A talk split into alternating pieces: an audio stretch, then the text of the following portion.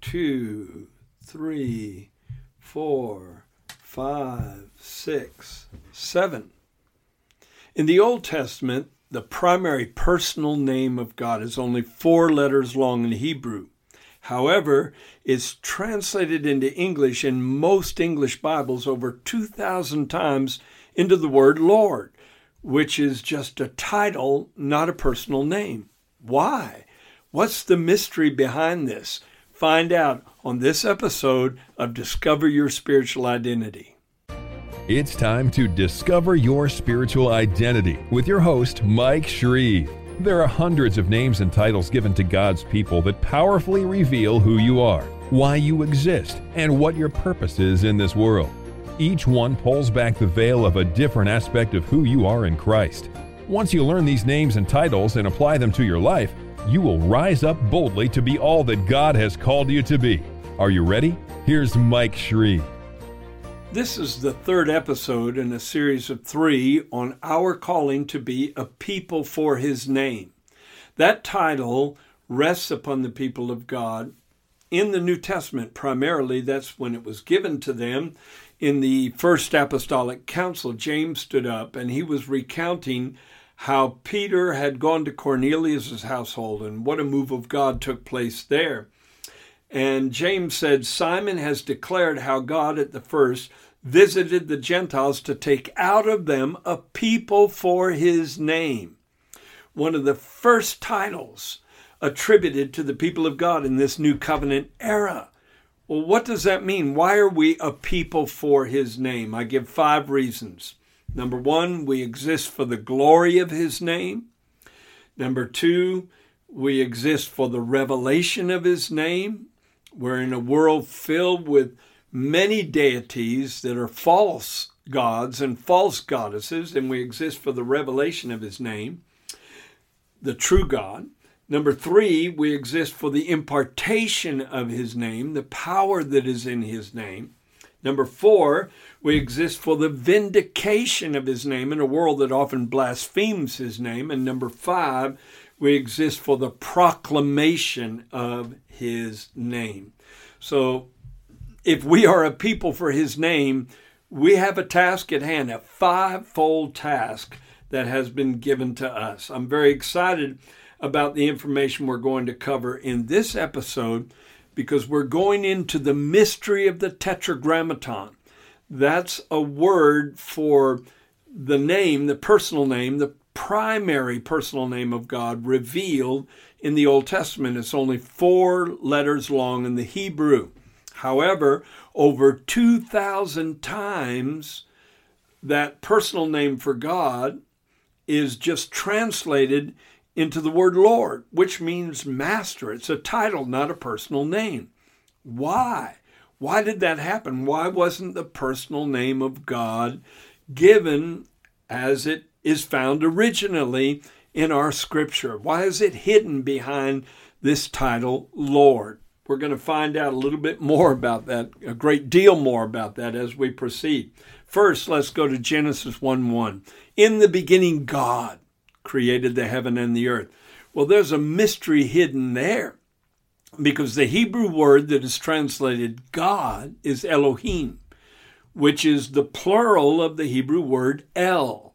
El is singular for God. Elohim is plural. In fact, Elohim is translated over 200 times into the word gods, small letter g, but over 2,000 times is translated into the word God. Isn't that strange? No, not really, because it's a mystery unveiled. God is revealing from the fourth word in the English Bible that there's a plurality in his nature. A plural word translated singular indicates to me that there's a plurality in the Godhead, Father, Son, and Holy Spirit, and yet these three are one God. There is only one God. What a mystery. And God continues the unveiling of that revelation all through the Bible. No wonder in Deuteronomy 32, verse 3, Moses said, I will proclaim the name of the Lord and ascribe greatness to our God.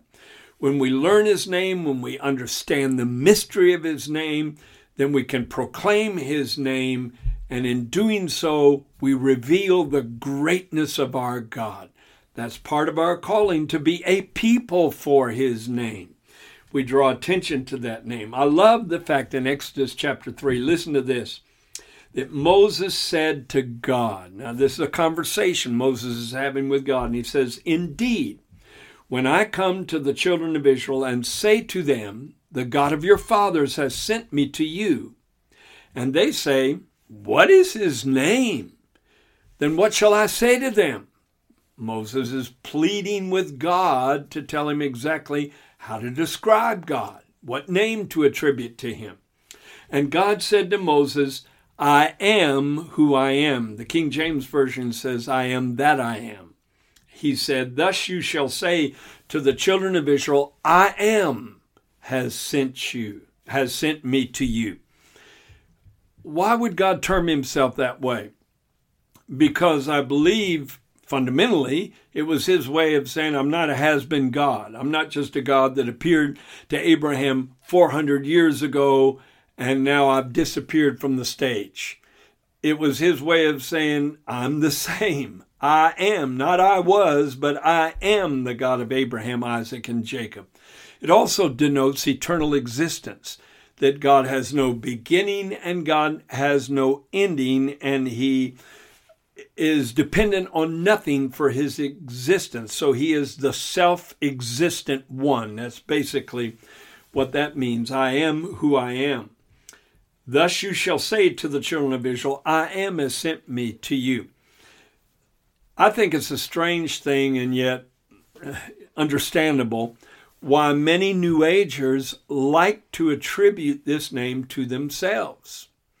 And you find in many New Age books on proclamations to even dare to say, I am that I am, or, or to attribute to yourself eternal existence that way. But that is a name that is reserved for God alone.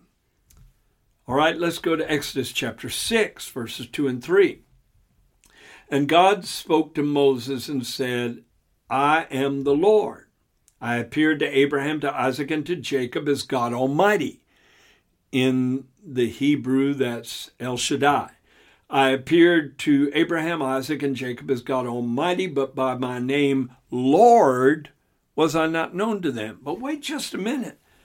Two times there in the English Bible, we have the word Lord, which simply means master or one who is in authority or dominion.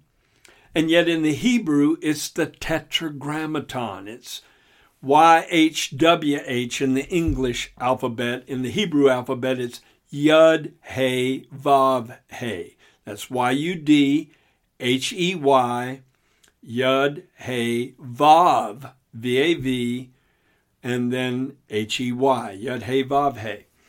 And that's, I believe, correctly translated or rendered Yahweh. Unfortunately, in the original Hebrew, there were no vowels, and so all you have are consonants. And the vowels were, I suppose, uh, inserted by those who spoke the language as they read it, they would interpret what the words meant. You can remove vowels from most English words and easily figure out what the words are. And that was the way their language functioned at that time. And so, because of that, or at least part of the reason, the correct pronunciation of Yud Hey Vav Hey has been lost. And I asked a Jewish man one time, I said, which is right? I said, the traditional way of saying it is Jehovah, but that couldn't be the case because there's no J in Hebrew. And many people say it should be Yahovah or Yahweh. I said, which is the correct name? And this is a, a Hebrew man, he's not a Messianic Jew. And his eyes lit up with joy. And he said, That is a problem the Messiah will solve when he arrives. And I thought, Oh, yes, he will solve that problem because his name shall be one. And there shall be one Lord, and his name shall be one. And and he shall reign over all the earth, and we'll know him by name. But anyway, God spoke to Moses and said, I am YHWH, I am Yahweh, I appeared to Abraham, Isaac, and Jacob as El Shaddai, but by my name Yahweh I was not known to them. So, how did the pronunciation get lost? And how did Jewish people deal with this? Well, when they read through the Hebrew Bible and they come to the ineffable name of God, that's what they call it. And ineffable means indescribably wondrous. And when they come to the ineffable name of God, instead of trying to pronounce it, instead of trying to say it, they will insert the word Adonai, which also means Lord or Master, because they want to reverence the name of God to the highest degree. In fact, that's part of the way the correct pronunciation was lost, because tradition evolved in Israel where the Jewish people were so sensitive to keeping the third commandment, to keep the name of God holy and and to not take the name of the Lord in vain, that they would not speak the name of God except on one day, one day of the year, on Yom Kippur, the tenth day of the seventh month, when the blood of a goat was offered up and sprinkled on the mercy seat in the Holy of Holies. It was the holiest day of the year, Yom Kippur, the Day of Atonement. In the holiest place, the temple, by the holiest person, the high priest, the name of God would be uttered, and the people would many times prostrate themselves in worship or erupt in praise to hear the name of God. But then the the city of Jerusalem was destroyed and they were scattered into all the world. And and because of that, the name, the correct pronunciation of the name of God over decades was lost. And so it's a matter of question now. I tend to believe because the name Yah is found in Scripture, it's a reduced form of the name of God. It's uh, found in uh, several places in the Old Testament. Then most likely that is like my name uh, in full is Michael, but my nickname is Mike. Well, God's name in full is Yahweh, but his reduced name is Yah. And so it makes sense to me that Yahweh would be the correct pronunciation. Now let's go to the various redemptive names of God that are revealed in the Old Testament. Now, to properly explore these would take an entire program on every single name. But I'm just going to give you a basic overview so that you can realize and appreciate the profoundness of the ongoing revelation of the name of God as found in Scripture. All right, let's go to let's go to Abraham's life and the names given to God during his lifespan. What about Genesis 22 verse 14? That's the place where Abraham had built an offer to uh, an altar to offer up Isaac in obedience to God and miraculously, right at the crisis moment when the knife was poised over Isaac, and in just a split second he would be sacrificed, God caused a ram to appear in the bush, not far from Abraham, and he was caught in this thorny bush. And Abraham went and took the ram for a sacrifice, and Isaac went free. And all of that is symbolic.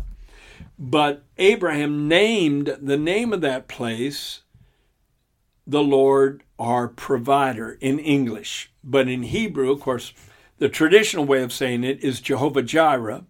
And yet, as I mentioned a while ago, there's no J in Hebrew originally. And so the more proper name in Hebrew would be Yahweh Ireh, the Lord our provider. Many people have used that name for God to emphasize God supplying their natural needs, their material needs, their financial needs, which certainly God is not averse to doing. He wants to bless His people and meet their needs in that area. However, the original setting where that name was given to God actually uh, it was not given to God by Abraham, but given to the altar and the area there where the altar was built.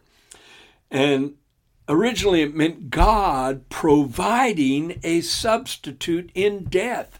That's the highest meaning of that name for God. Yahweh Ira means God provided a substitute for us in the death of the Son of God on the cross.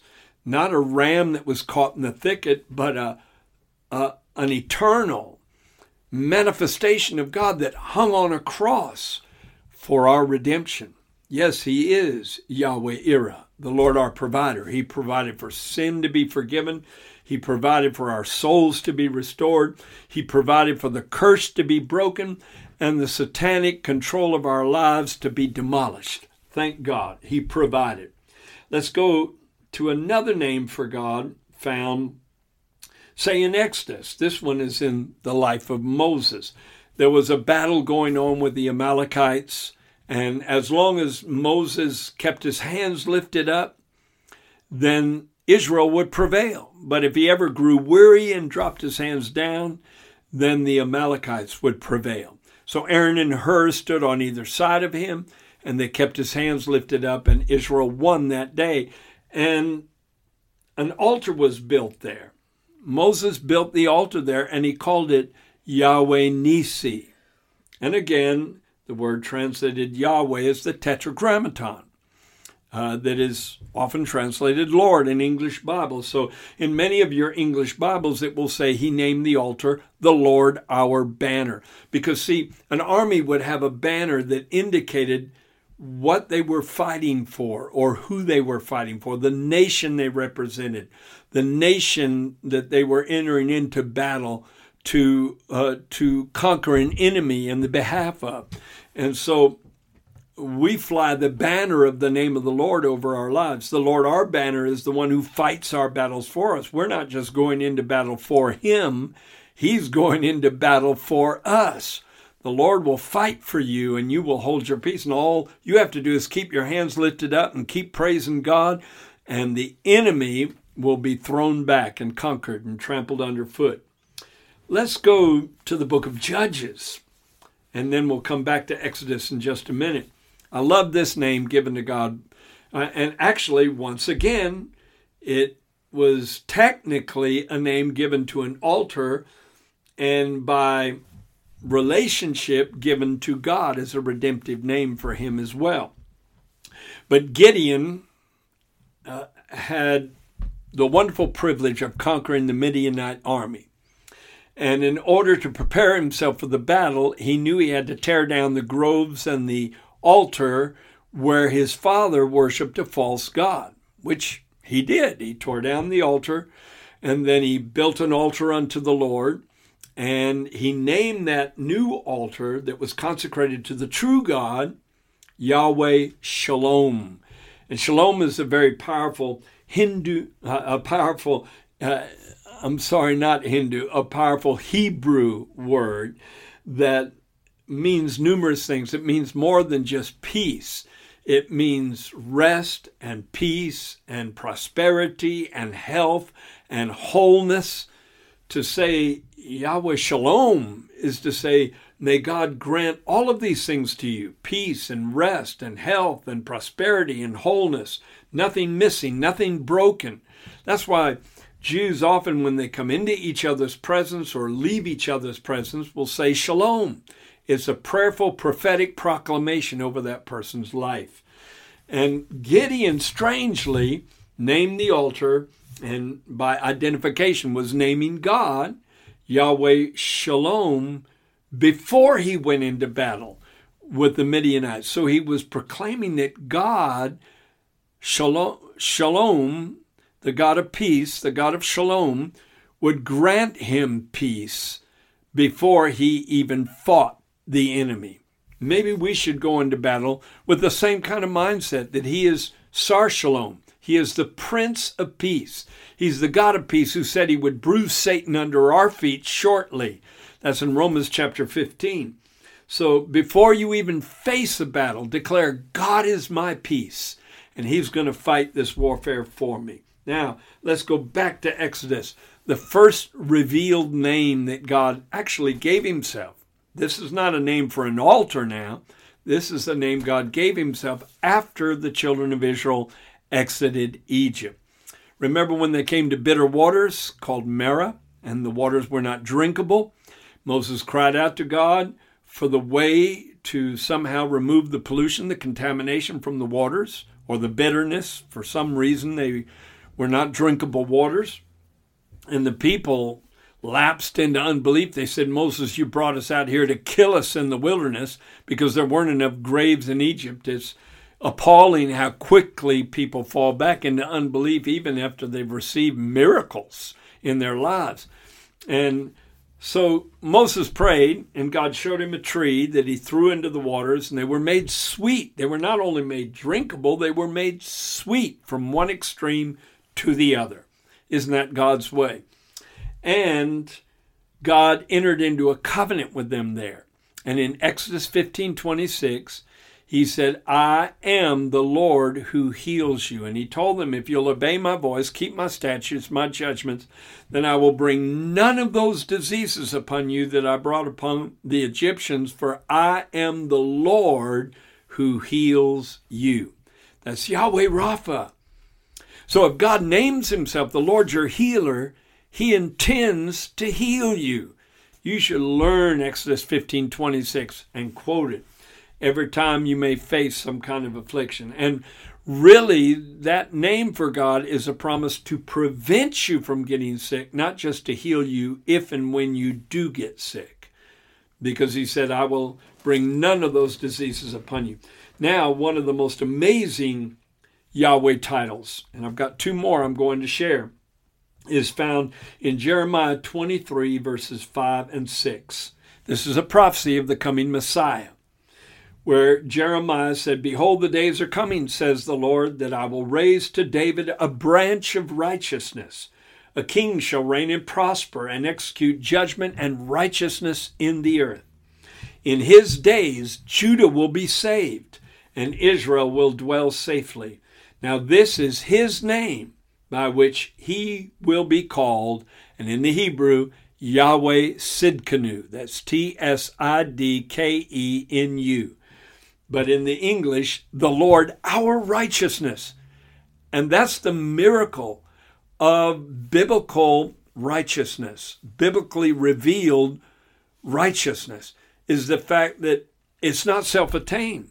We live righteous lives as an act of worship toward God and in obedience to God, but our righteous status is primarily obtained by faith in the God who becomes our righteousness. He did say God made Jesus to be sin for us who knew no sin, that we might be made the righteousness of God in him. He is Yahweh Sidkenu, the Lord our righteousness. He's our source of being right with God.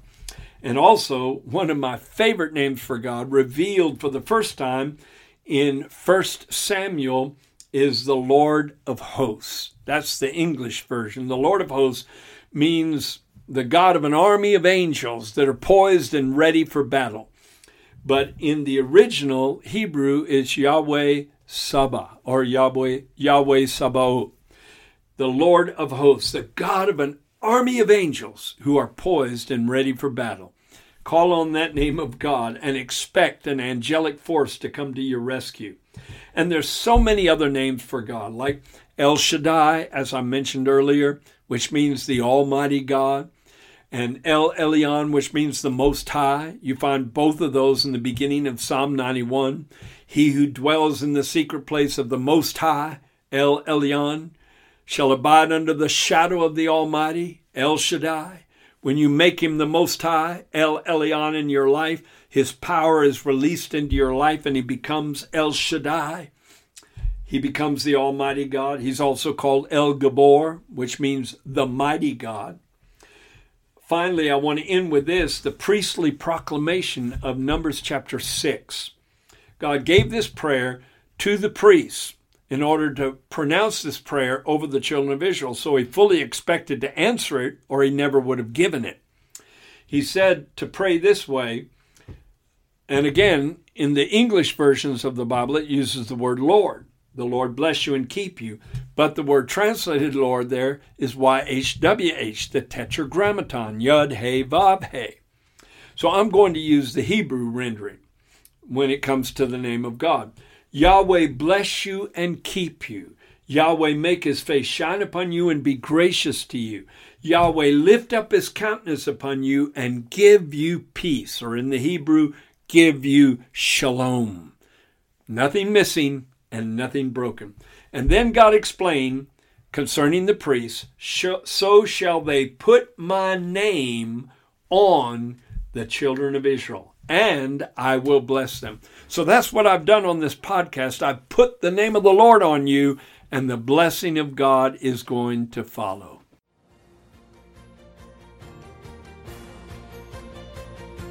Thank you for listening to Discover Your Spiritual Identity with Mike Shreve, a podcast designed to cause a spiritual awakening in your life.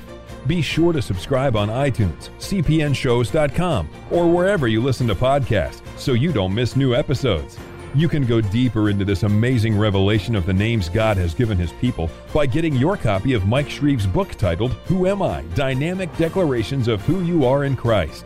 We also invite you to visit our website, shreveministries.org, and sign up to be part of our global internet family, a group of on fire believers who are bold to proclaim, I am who God says I am, I have what God says I have, and I will be what God says I will be.